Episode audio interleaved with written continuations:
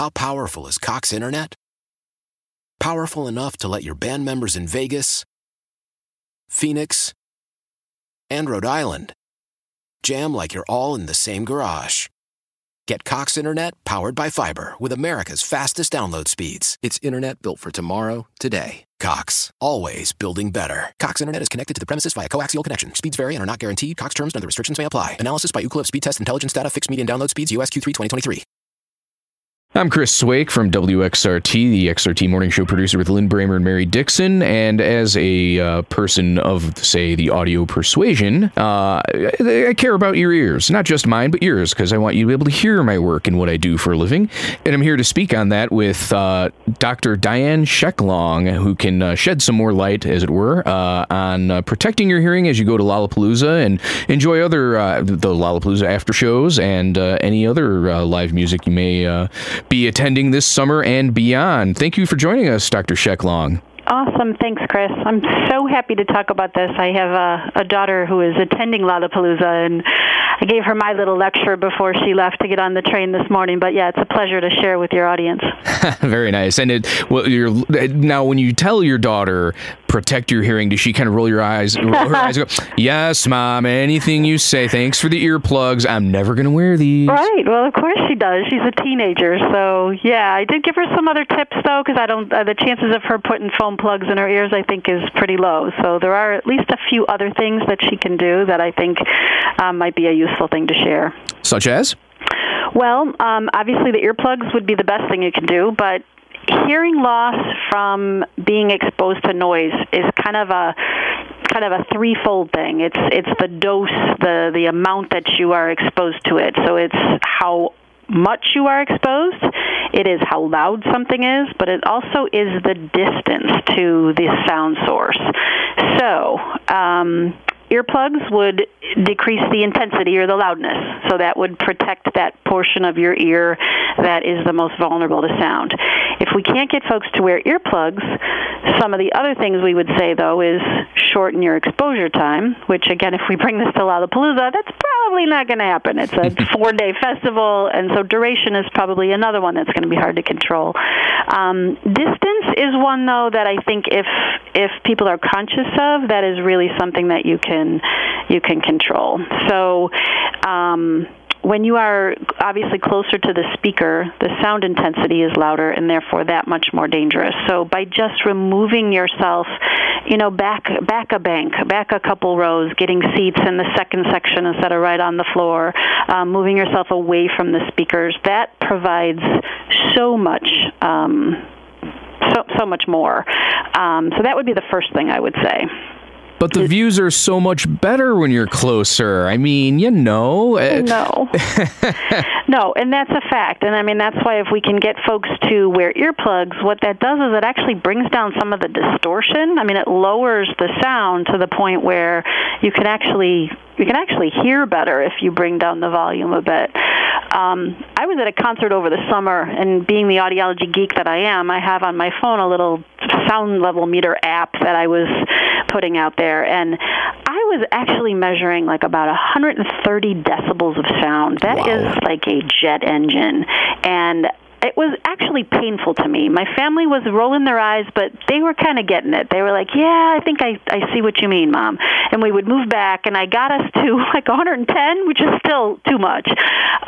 So there's really no consideration for the health of our ears at these fests. I mean, there really just isn't. And when you're young and invincible, you don't think about that kind of stuff. But, man, I see patients every day with hearing loss that, we're all going to get it because of just aging, probably, but we can certainly help it with lots of noise exposure. There's just little hairs in our ears that get blown away, literally, by loud sound. And when you're young and healthy and invincible, they kind of pop back up the next day. But as you get older and your circulation isn't as good and your blood flow isn't as good, those little hair cells just they lay down and die. And so it's why older people always say, I can hear, but I can't understand, because they're just not getting all the sounds of the words. So it's a real thing, and we just cannot impress it upon our young folks enough how important it is. What's the youngest patient you've treated for hearing damage related to loud noise and or prolonged exposure in your professional experience? Yeah, you know, I had a distraught, and I really use that word meaningfully, probably 14-year-old who had gone to a concert, and, you know, his ears were ringing, and they all thought it was, you know, funny. He woke up the next day, and he's like, it wasn't gone. I saw him probably 3 days later, and he was in tears describing the situation to me because he had a constant ringing in his ears that just never went away. And unfortunately, the sad part of that is there's not much we can do about it on the back end. He did not have any hearing loss per se, but definitely had damaged a part of his cochlea, or that inner ear that has these little hair cells. So the only way to treat that on the back end is to kind of provide sound therapies or ways to help people not think about it, but you can't make that go away. So it's kind of a scary thought. We've all probably left the concert going, oh, my ears are ringing.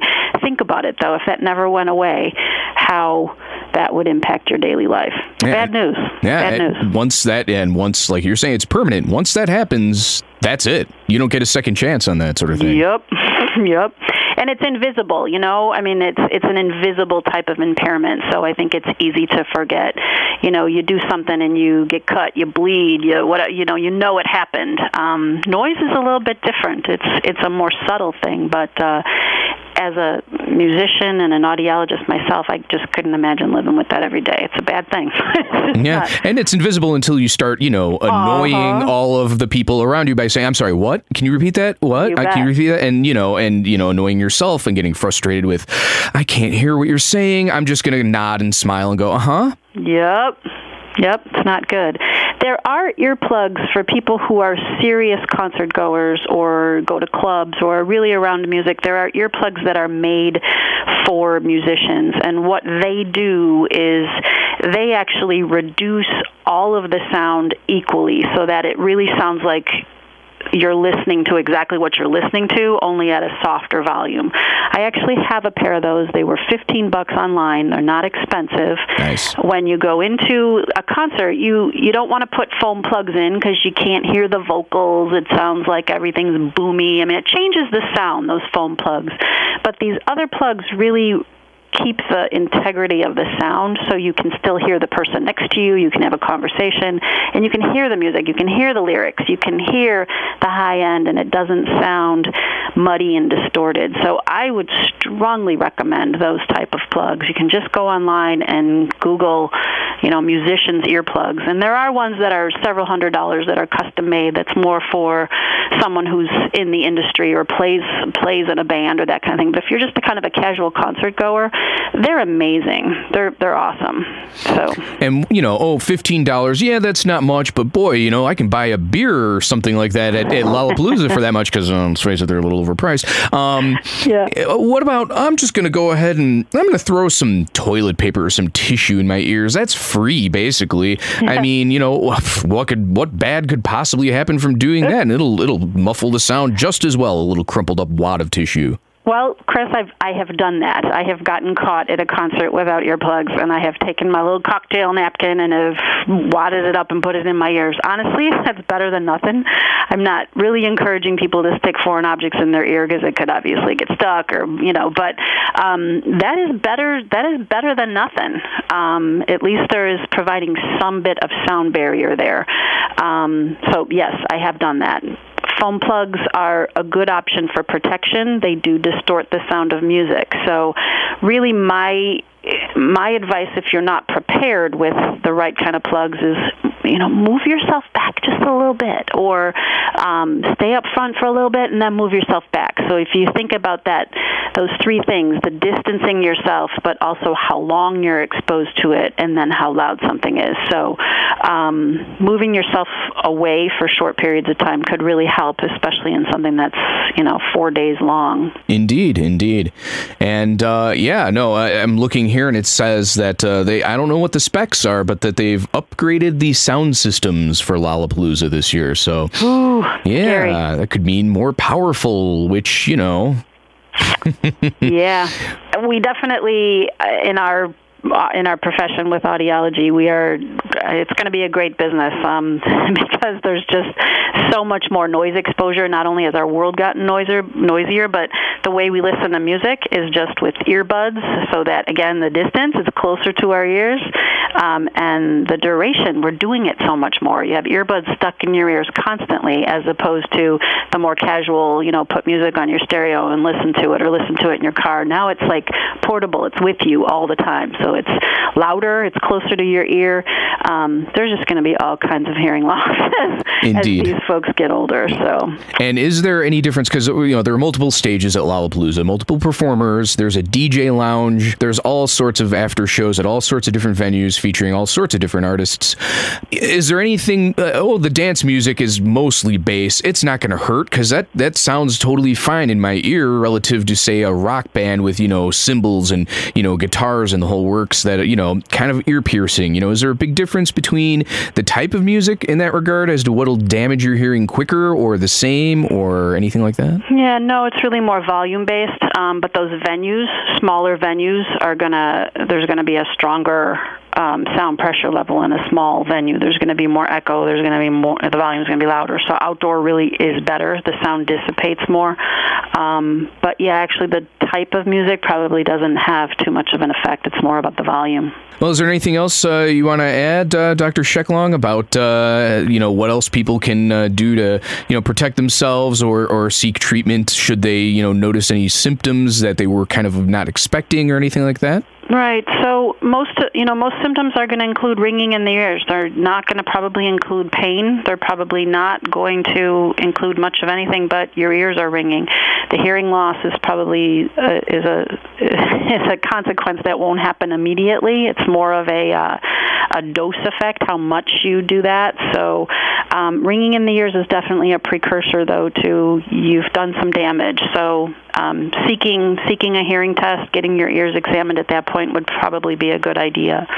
Well, thank you, Dr. Schecklong, for joining us. And, you know, not to be Debbie Downer over here or anything like that, but, you know, these things are important. If you enjoy going to concerts, you're enjoying not just being there and seeing the artist and hanging out with your friends. You're enjoying hearing the music. And if you damage your ears, you can no longer hear the music. So, you know, we really appreciate you kind of driving home that point and, you know, and your expertise in all this. Thank you. Absolutely. You're welcome. This is a topic that is dear to my heart. I am a musician at heart, so I understand that need and that want to hear music. But thinking from a longevity standpoint, just protect your ears a little bit so you can enjoy that music well into your later years is all I got to say. Thanks again, Chris. Why? If you have T-Mobile 5G home internet, you might be hearing this a lot. Why? Every time your internet slows down during the busiest hours. Why? Because your network gives priority to cell phone users. Why? Good question. Why not switch to Cox Internet with 2 times faster download speeds than T-Mobile 5G home internet during peak hours? Okay. Stop the whys and visit cox.com/5G home for details. T-Mobile prioritizes certain T-Mobile phone users over home internet users during times of congestion.